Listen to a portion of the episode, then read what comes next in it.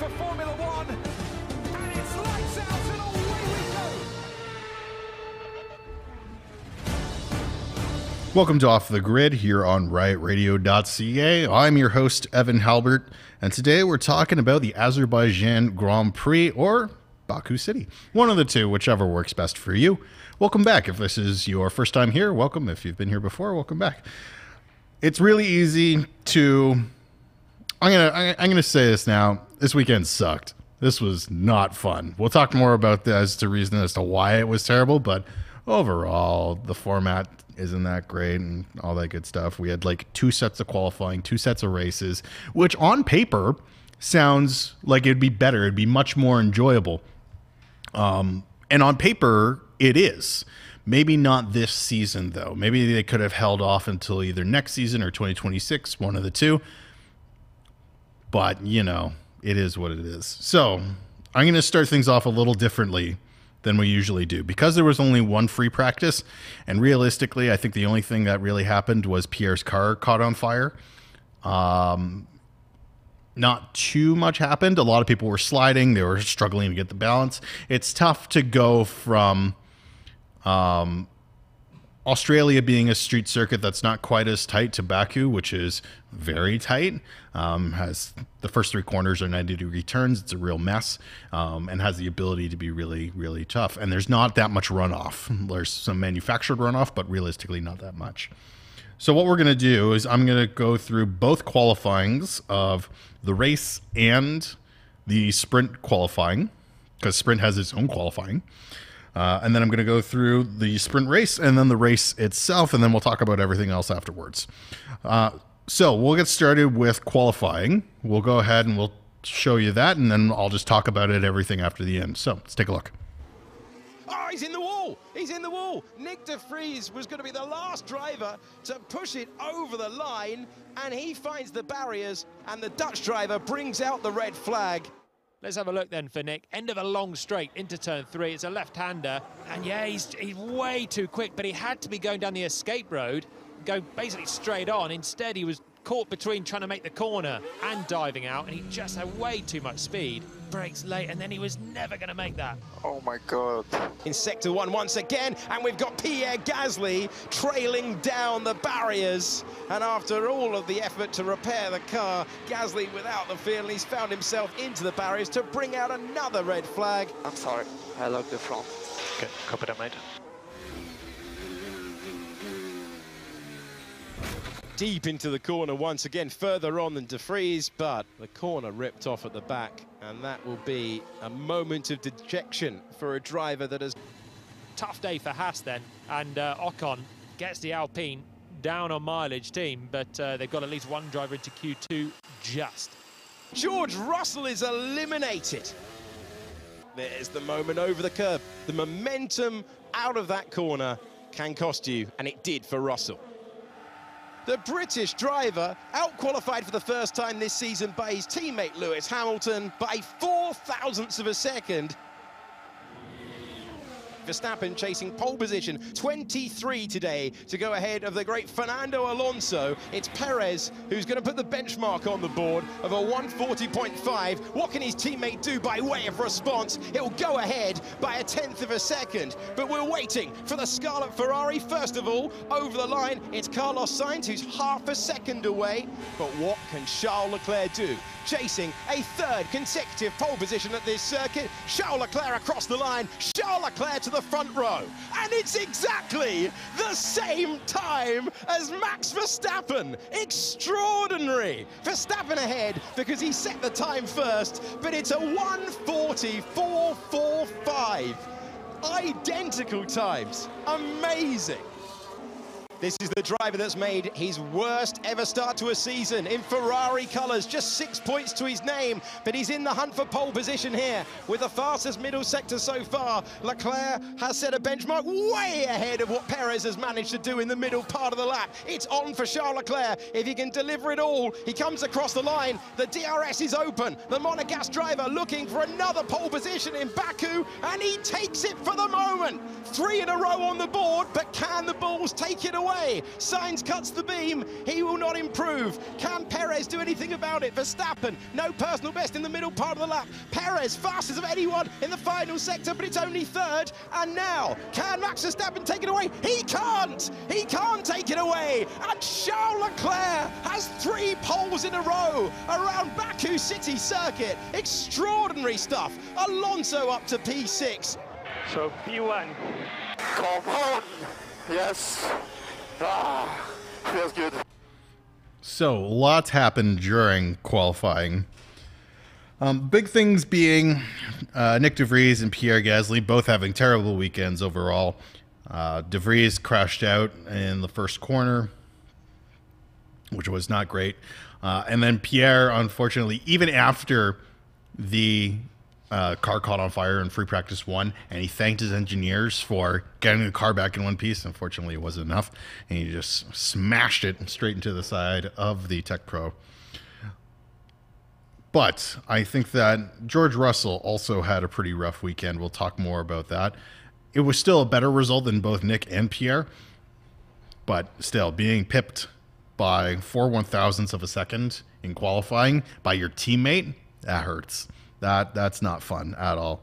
Um, I think another one of the big radio moments that came from it was uh, "Oh Sugar" from from George Russell.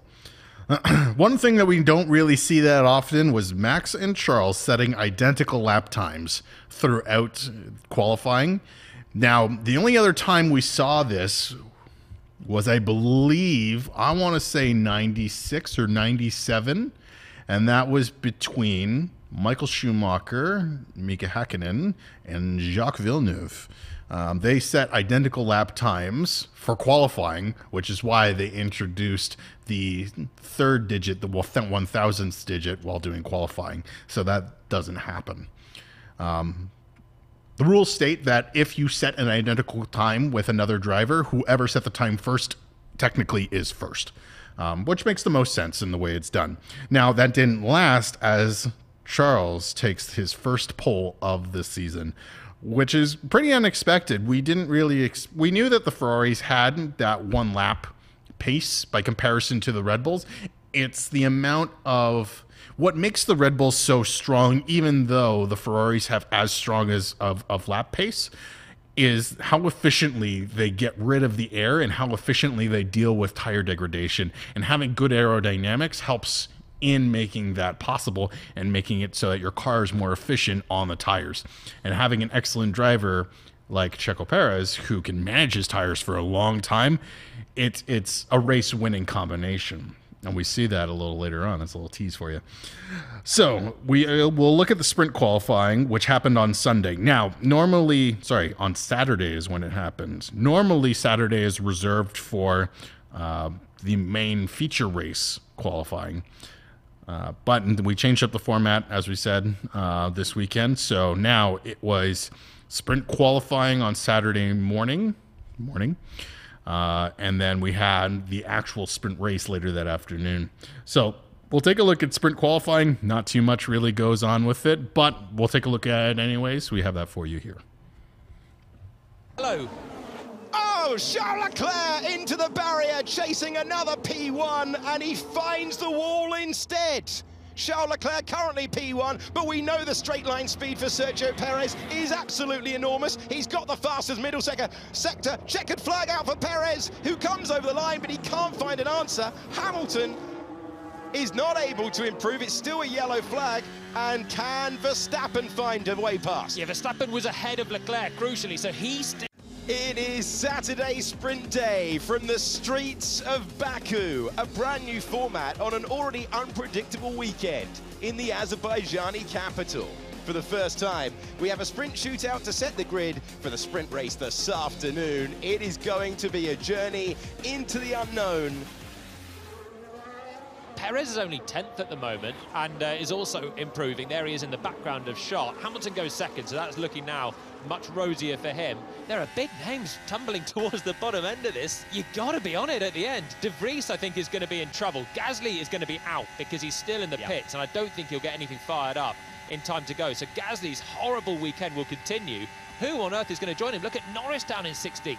And the track rubbering in with every lap that they manage. Sainz to fourth ahead of Perez, but the two Williams there in sixth and seventh tell you there's lots of time to be found for those currently in the drop zone. George Russell over the line and he improves to fifth. Welcome back. Unfortunately, that wasn't the entire video I wanted to showcase for you guys here today.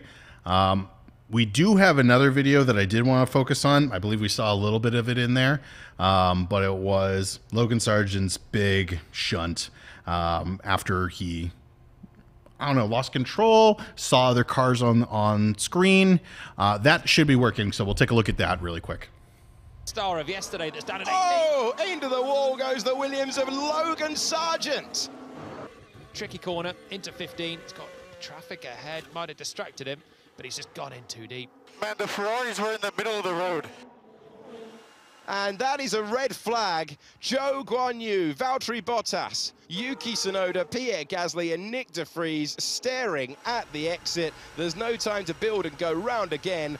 So as you can see, Logan Sargeant, unfortunately, I'm not too sure. So he describes it as the Ferrari's gotten his way.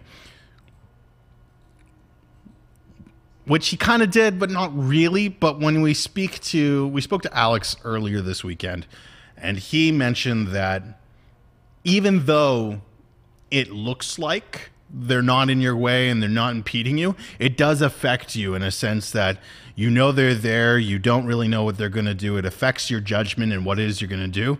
Not everyone can Kimi Räikkönen and just go straight through the fog, you know? So it's difficult to make those judgment calls when you have another driver nearby you and very close to you. We don't want to have a practice session where Latifi crashes into Stroll or Stroll crashes into Latifi. It's tough to say what actually uh, what it is that you can do. So my theory is Logan was coming in on the outside because usually when you take a corner, you start on the outside, you hook into the apex, and then you match the outside of the of the corner at the same time. And that's probably what he was aiming to do. Um, but he probably saw the Ferrari that was nearby. Even if it wasn't impeding his path, it would still affect the way he drives. As he sees it there, suddenly he didn't see it before. Whoa, it's in my way and then he just slams straight into the TecPro and mangles the car, which is not great. So, the other big thing that happened in qualifying was Charles took pole again, which is great. He got two poles in one weekend.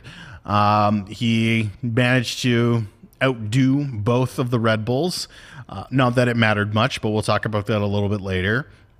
And he knew that it wasn't going to, but it was still a feel good moment um, for both of them. Um, there's tons of other stuff that happened. I think the sprint qualifying and the sprint race as a whole were probably the weakest parts of the weekend, just because it just wasn't that much going on. But we'll talk once again. We'll talk about that a little bit later. We'll touch on the format as well as the main feature races when we come back. But for now, we're going to go to some music. Don't forget, you can follow us on social media at DCSA Media Hub. Here is Welcome to the Breakdown. Sorry, Love from the Other Side by Fall Out Boy here on riotradio.ca.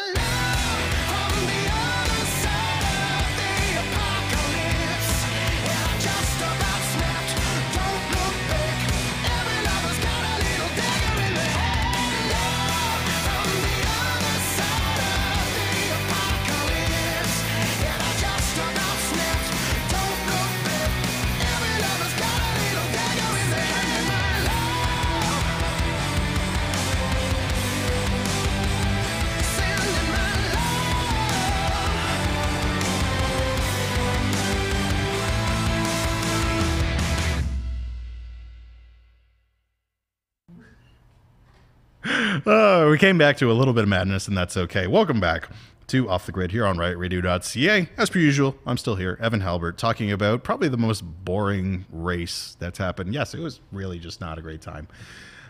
But we're going to talk about the sprint race. So, the way that the format went this weekend, we had one free practice session on Friday. We went to qualifying for the main race on Sunday on Friday uh, as our second session. Then we had the sprint qualifying, the sprint race on Saturday, and then we had the main race on Friday. So we had two less practice sessions, and that's kind of a big deal, kind of not. We'll talk about that a little bit later. Let's go into the Baku sprint. Now, I wanted to showcase kind of the beginning of the of the sprint start, just because that's probably the most impactful part, impactful uh, of the race. I'm getting some head shakes in here, well deserved, but that's okay. Uh, as uh, as the race got off, um, it was Charles Charles on pole, then Perez, Verstappen, and oh, it was it Verstappen? It had to have been. There's no way it wasn't, unless he got a really bad start. Yeah, uh, Verstappen, George, uh, and the way that it worked out was that George tried to take Max on the inside for corners one, two, and three. The first corner, fine, totally okay. The second corner, Max leaves George enough space that he can get through on the inside. Uh, George, all the tires are cold, understeers and smacks straight into Max. And on the third corner, Max still hanging out on the outside for some reason.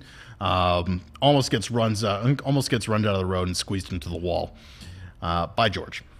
So there's a lot to unpack with these first three corners of the sprint race. Now, the sprint race it's only 17 laps long. It's a, it's a quarter of the race distance. Sorry, a third of the race distance.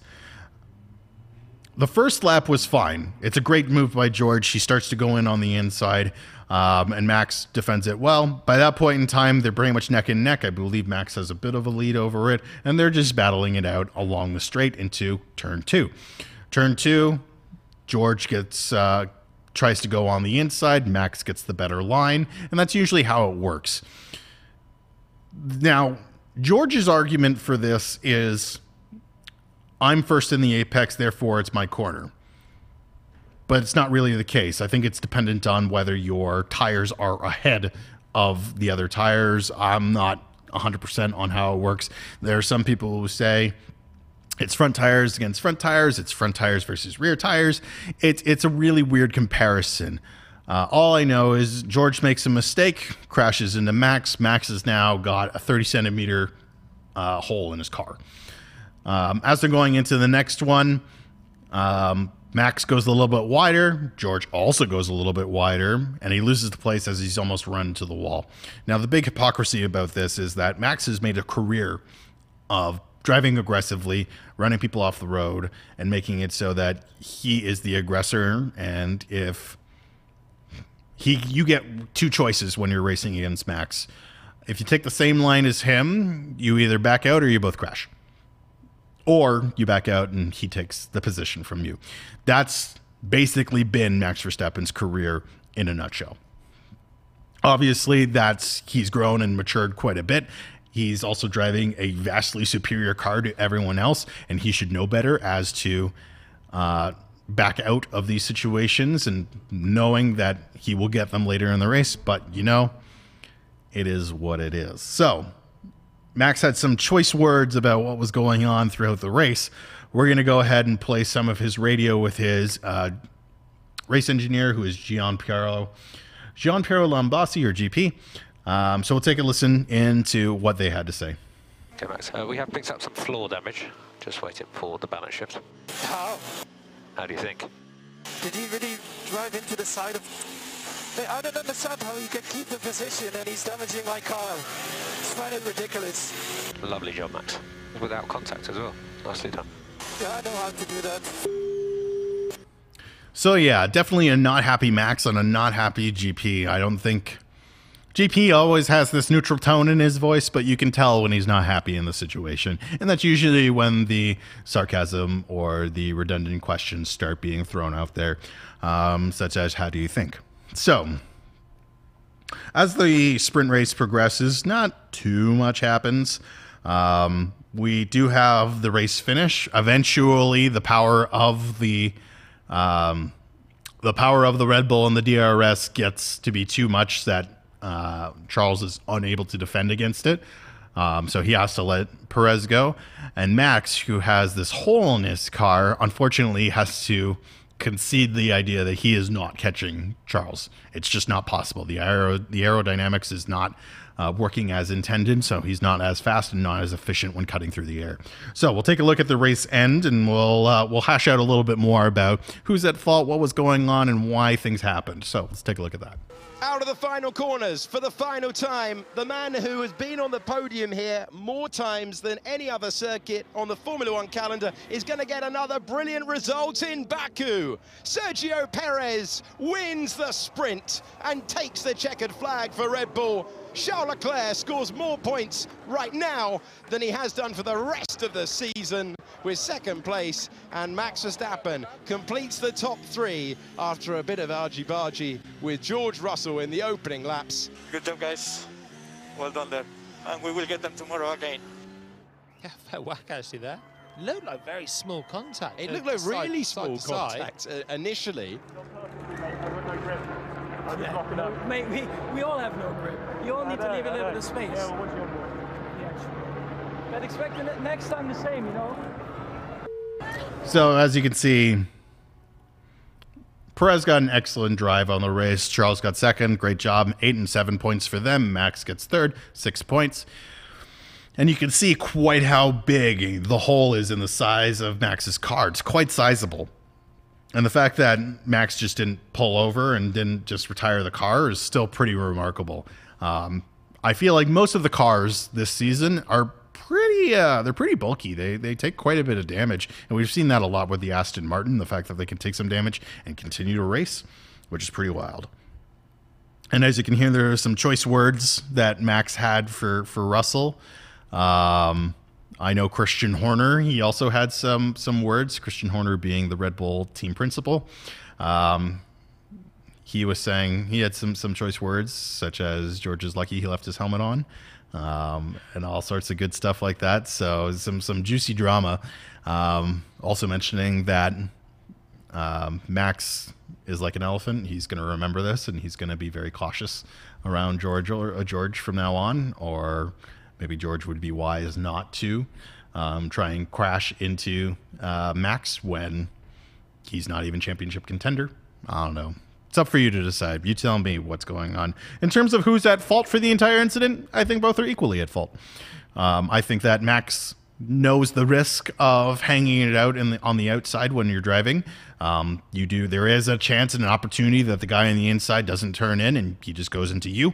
It's it's very possible that happens, and the fact that he hung it out on the outside for so long without um, when he knew he had the dominant car and he knew he was stronger on the straight, he could have just pulled back for a second, then got him on the main straight on the way home. It's it's. I think it was unnecessarily risky for for Max to be doing that, and the fact that he stuck it out until turn three, um, and nearly lost a position to the Ferraris that were behind him. I just think that was dumb. Um, in terms of George, George, I think that even though he's got nothing to lose, he shouldn't be actively trying to be aggressive towards other drivers and try to take unnecessary risks on the inside. Um, he knows the tires are cold. He knows that um, it's not uh, optimal temperature in order to do that, and locking up is very high. Um, Max did leave him enough space that he could get through, and it was very possible that he could have gone through on the inside and had no incident, but mistakes were made. Um, I was talking to a buddy of mine. He was saying that if it was Lewis instead of George, I don't think Lewis would have crashed into Max. Um, whether that's up to debate, you tell me. But realistically, both are at fault for the incident, and I feel like that applies to most most accidents, um, with the exception of a few here or there when someone just plows right into the back of another person. That's a little more different, but in most cases, it, it takes two to tango. So. We'll get on to the main race and we'll talk a little bit more about that. Now, the race start for the actual race by comparison to the sprint race was quite tame. Not much happened. Everyone was pretty well behaved. I don't think there were any major incidents that happened. Um, and by lap three, when DRS opened up, well, you can guess what happened. Actually, you don't need to guess. We'll show you what happened on lap three with the Red Bull, Red Bull dominance absolutely flying through. So here it is. Is there going to be any opportunity for Charles Leclerc, who's checking the mirrors early? He knows the threat is close. Will he be able to offer a defence? Is it the moment for Max Verstappen to use the slipstream to power alongside and take the lead? It looks like it might be. And say goodbye to Max Verstappen in second place because that's the race lead for the world champion, breezing on by. And Verstappen takes first place in the race.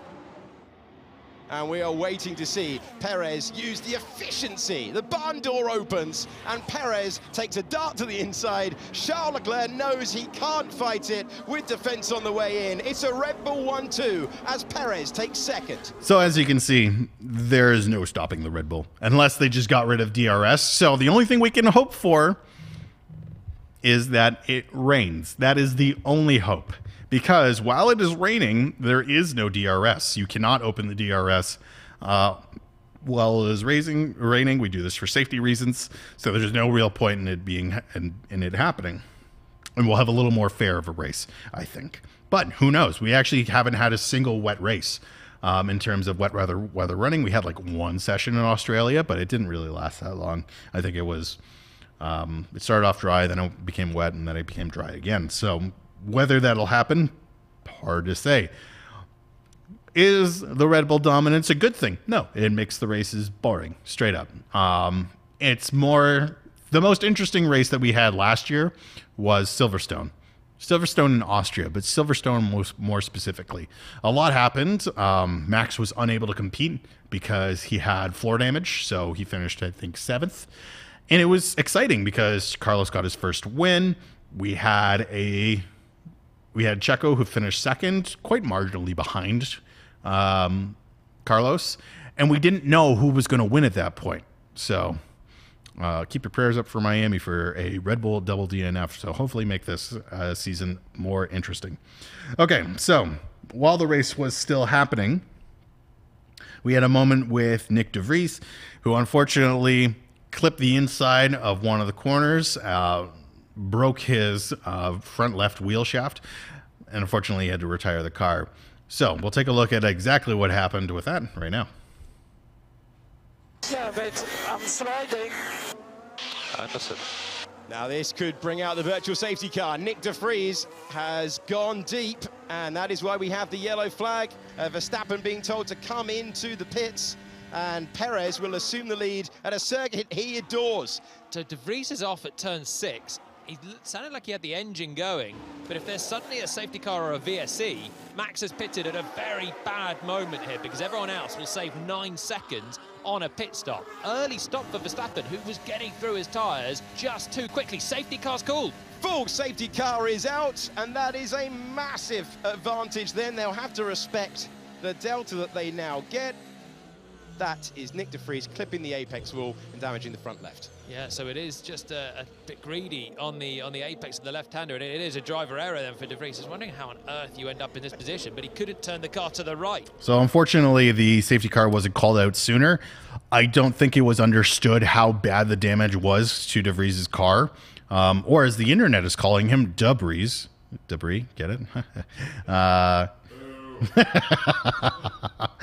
um, so it's it's you could see that they didn't quite understand how much damage was done to his car and that he physically could not move the car. Even the team told him, you know, you, we got to retire it. So if you can move it, great. If not, it's probably not safe to do so. So the th- drivers that got unlucky with this because this happened, this safety car came out right at the moment of where people were making their pit stops. So Lando, uh, Lew- Lewis Hamilton, and Max Verstappen all got the the not so great end of the uh, of the safety car as they had already pitted for tires and there was no point in pitting for another set. Max still ended up being third by the end of the safety car when it came in. Um, and we can see the race restart and we'll see you can see just how fast the red bull is and how great it takes off um, so we'll take a look at that right here Leclerc looking racy behind him. Now Perez goes.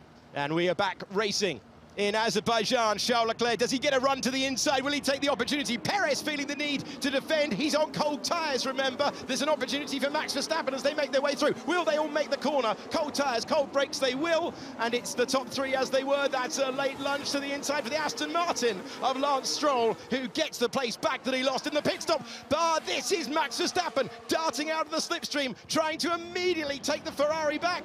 Can he do it? This time he does it without DRS. Big move for Max Verstappen's Grand Prix. Yeah, he needed that. Needed to clear the Ferrari, and now he can go and chase after Perez. Alonso on the inside of side. What? That's opportunistic. Brilliant from Alonso. Phenomenal move for fourth position for Fernando Alonso. On board, here we go with Fernando Alonso. So Sainz is looking good. Gets a little bit boxed in behind his teammate. Alonso just says, wow, if you don't want the inside, I'll take it. And sticks it in there. Late on the brakes, committed. Brilliant from Alonso. So as you can see with the restart, Perez is just gone so fast, and even Max Charles had no chance without DRS. He just got away from him and got around him. So if you wanted some comparison as to how fast, if you asked yourself how fast are the Red Bulls with the DRS open by comparison to other cars, well, if you saw in the last video. Uh, Charles's max speed without DRS was 314 kilometers per hour. With the Red Bull's DRS, 342. Disgusting. Absolutely insanely fast. And that's how it's supposed to be, but not that fast. Maybe like 10 kilometers more out of it, not 30, um, which is pretty absurd. So the race restart gets off without a hitch, and really not much happens after this point. The race is extremely boring. Not like we had like 40, ta- 40 laps of tire management. That's about it. Um, we did have an interesting moment between Lance and Alonso. Um, I have some audio of what their what their radio has been uh, showcasing throughout the race. So we'll play that for you now, and you can take a listen as to as to what was going on with that. I will not attack. We are both playing the same game. Copy that. Lance will not attack you. Lance will not attack you. He's doing the same as you. I mean, he can have a go, eh? but it's just a matter of time we overtake them. That is the capacity that Fernando Alonso has whilst driving a car to an unbelievable standard. The Lance, my brake balance suggestion, as I am now, I think it's a good help. Yeah, copy, Fernando, copy. I will understand. What Fernando Alonso have we got so far this year? I've never seen a team work quite as well as this together. Fernando now trying to get Lance to change the setup from his cockpit to match his. So this has been the best part of this this pairing. This is I I, think Lance and and Fernando are probably my favorite driver pairing of this season, and that's unexpected. I did not like. I saw when they announced that Fernando was going to Aston Martin. I don't know. The first thought that went to my mind was, man, Lawrence Stroll must be pay, paying him by the buckets, like tons amount of money. And then for them to have this unexpected good relationship with each other, the question still remains: How much money is Lawrence Stroll giving uh, Fernando Alonso to be? Lance Stroll's best friend. I don't know. It's really tough to say. Now, I've given Lance a lot of lot of flack uh, over the year that we've done this, and he's really not that bad of a guy. Uh, I bet you off the track He's really nice. He goes skiing. He does all sorts of really cool stuff. Um, and all around seems like a very chill human. On track, though, at least last year from what I saw, man, he was crashing into everybody. It was a bad time. But he's got a competitive car this year, so maybe he's a little different. Who knows? I'm not too sure. But it's wholesome. And I'll, I'll, you know what? I'll take a little bit of wholesome in between Max yelling at George and, you know, him being upset about not winning and all that good stuff and Jos being Jos, all that good stuff. So I was pretty okay with it. Okay, so once again, we had 40 minutes of tire management, which is not great. You didn't really want to see it. We had the odd piece of action here and there. Um, K Mag nearly spun into the wall. That was really interesting, but he saved it. Um, really, not much else. Oh, yeah, we had Pierre overtake Valtteri Bottas for 17th position. Yeah. Yeah, really not much was going on throughout the race. um, so, yeah, here's the end of the race. We'll show that to you. Um, and we'll talk about a couple more things that are happening while we're going on. So, here it is. It has been a phenomenal performance from Sergio Perez. The Street Fighter's done it again. Sergio Perez wins in Azerbaijan to take his sixth career victory, to beat his teammate. Max Verstappen takes the fastest lap on the last tour, but it's Perez's day in Baku. He's the first repeat winner at this venue, and despite all of Fernando Alonso's efforts, it's Charles Leclerc who's going to beat him to the rostrum. For the first time this season, Ferrari on the podium with Charles Leclerc. George Russell put the soft tyres on, completes all three sectors at the end, takes the checkered flag, and looks for the fastest lap. He comes across the line and he's got it. King of the streets. Well done, guys. Ah, we dominated this weekend. Ah, well done, guys. Well done. It's another glorious day in the motor racing history of Red Bull. They are sweeping the races. Two wins so far for Verstappen. Two wins. It has been a phenomenal. So the race is over. Esteban Ocon, not Esteban Ocon, we will, we'll talk about him in a moment. Sergio Perez wins the race with Max coming in second. And you know what? I really got to give it up for Max and Checo, even though it seems like Max has had his differences with Checo, and Checo is now like six points away from being the lead in the um, in the championship. Sergio really credited Max with this victory as well because the only reason Checo was pushing as hard as he was is because he knew Max was right behind him by two seconds. Um, and if Checo had given him an inch, Max would have not hesitated to take that. And it would have been vice versa. I bet you if Checo had the opportunity, he would have been able to overtake and try to fight for the lead against Max too. So, huge amount of respect to both of these drivers. Now, while that was happening, Esteban Ocon did quite the feat, which is he drove 50 laps on the same set of tires. And the last time we saw that was in Melbourne. Uh, sorry, yes, yes, Melbourne. I had to think about that.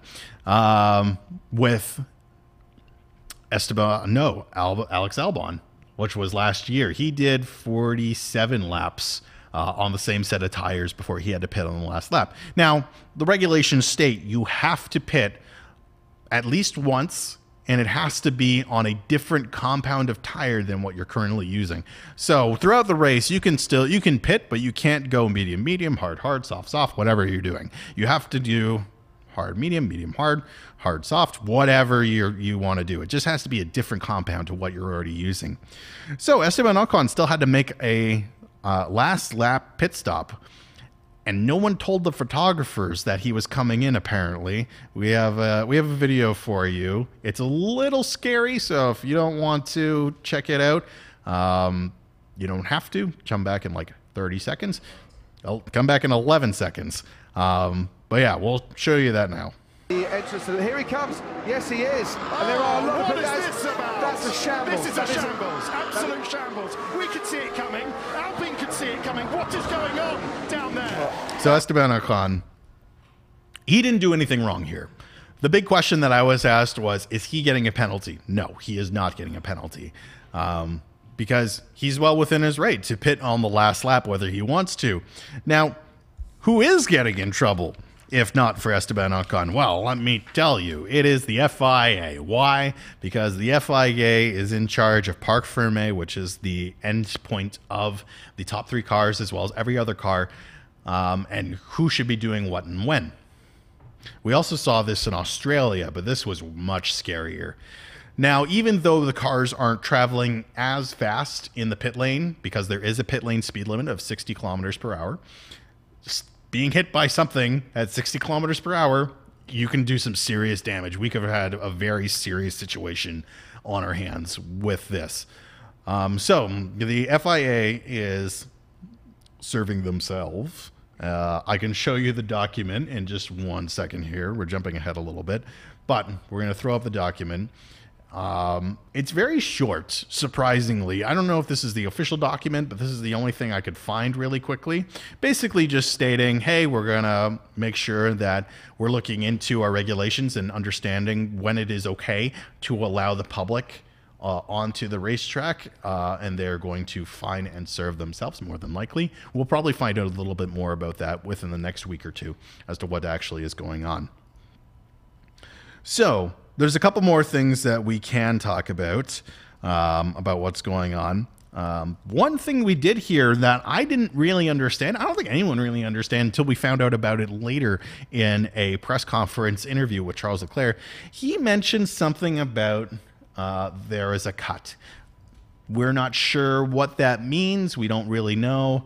Maybe it was a loss of power during a safety car. Maybe it was, you know, the engine cut out, something. He said something about cut and no one really elaborated on it. When he was asked later, he actually found out there was a cat on track. And that's what the problem was. Um, it wasn't directly in front of Charles. It was actually in front of the safety car. So Bernd Mayländer, who drives the safety car for uh, F1, he saw the cat um, and it scurried off and it wasn't harmed uh, at any point in time, but uh, it certainly spooked Charles um, as he was the first one behind the safety car. That was during the sprint race. Um, thoughts on the new sprint race format by comparison to last year? I don't like it. Realistically, I think that I, if you want to make the race more interesting, this is not the way you do it. Because right now, what the, what is happening is you get two qualifying sections for the drivers, but only one of them really matters. You know what I mean? Because if you do well in the sprint race, cool. If you win in the sprint, you get eight points. You get the same amount of points for finishing sixth in the Grand Prix. So it's not really worth it. Um, honestly, some of the other teams might just be like, you know what, we're going to save our engine, we're going to save our power unit, we're going to make sure that all of our tires are still okay for the race, and they might just say, hey, you know what, I don't want to. Peace out. See you later. Like, what's stopping Alpha Tauri, Alfa Romeo, um, and Haas from just being like, you know what, we're not going to win. That's not really worth our time. See you later. Um, I think the only thing that would be stopping them is the fact that they probably have a contract with some of their sponsorships saying that they need to participate in these races. But I bet you if they had their choice, they'd probably be like, nah, it's not worth our time. We're not going to win.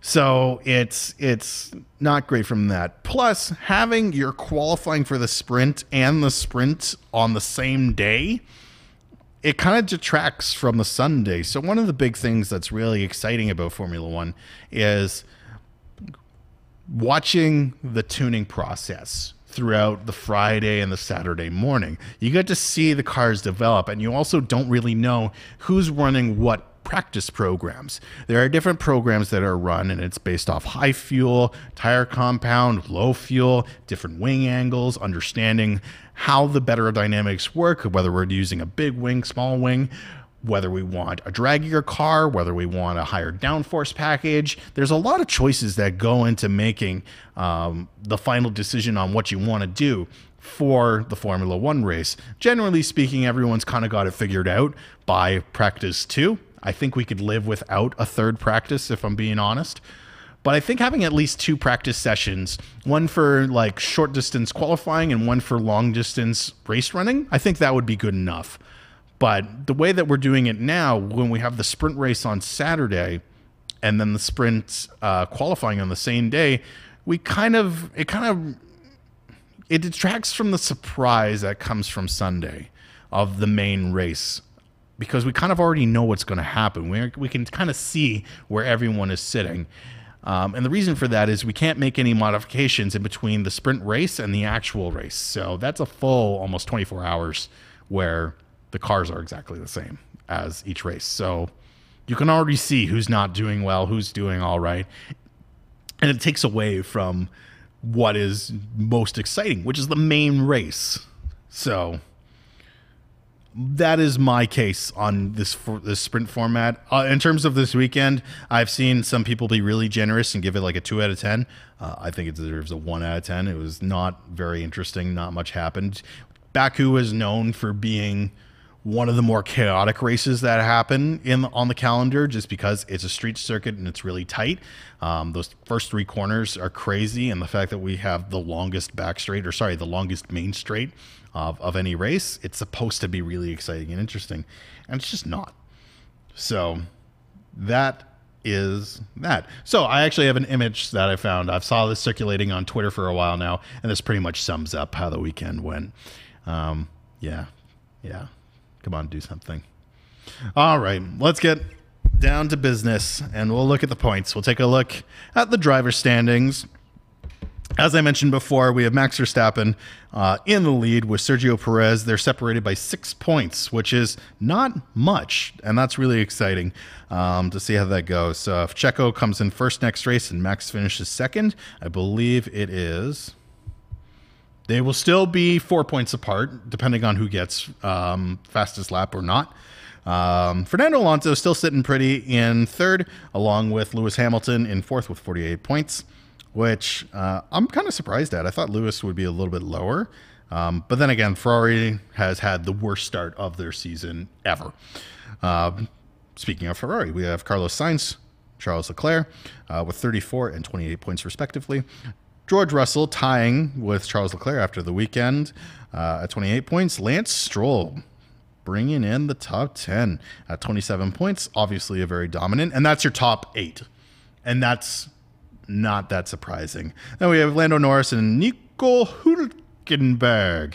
Uh, not pulling in too much, uh, but you know what? Doing just enough. He's actually doing better than uh, Kevin Magnussen, which I think everyone kind of expected. We expected Nico to do really well. He is the most consistent uh, point scoring driver um, that has not been on the podium. Um, and that's our top 10 for the drivers. In terms of the, re- the uh, constructor standings, yeah, yeah. Red Bull is leading by a very gross 93 points ahead of Aston Martin. Yeah, we're going to need them to DNF like at least three or four times in order to make this fair. Um, Aston Martin ahead of Mercedes just by a bundle of points. Um, I believe that's nine, if my math serves me well. I didn't go to school for math. That's my guess. Um, we have Mercedes and Ferrari not too far from each other. Then McLaren in fifth. And um, usually McLaren's in fourth, but it's it's interesting to seeing how strong Aston Martin continues to be. The fact that they're in second, which is absolutely mind blowing. Uh, then we have Alpine and Haas separated by one point, and Alfa Romeo also separating by each other by one point. Um, unfortunately, Alpha Tauri and then Williams to be expected in the bottom uh, of the of the bracket. Alpha Tauri not really doing well with their collective five foot two average height drivers. Um, maybe betting on Nick de Vries wasn't the best idea. Uh, it's hard to say. Who knows? He's in his rookie season. I think he's he's allowed to be afforded a few mistakes here and there. Um, but Yuki Tsunoda finishing a consistent 11th, 11th, 11th, 10th, and 10th. Yeah, I just think the car just isn't that great. Um, and yeah, and that's it. We're looking forward to Miami, which is later this week. Um, we're going back to our normal. No, it is not your Emmy. this guy. So we are. We're going to uh, Miami. It's going to be the usual format. We do not have a sprint weekend this week, thank God. So we are going back to our normal format. We're going to end off with some music, but before we go, you can follow us on social media at DCSA Media Hub. We're going to end off here with Liars Club by Coheed and Cambria here on riotradio.ca. We will see you next week.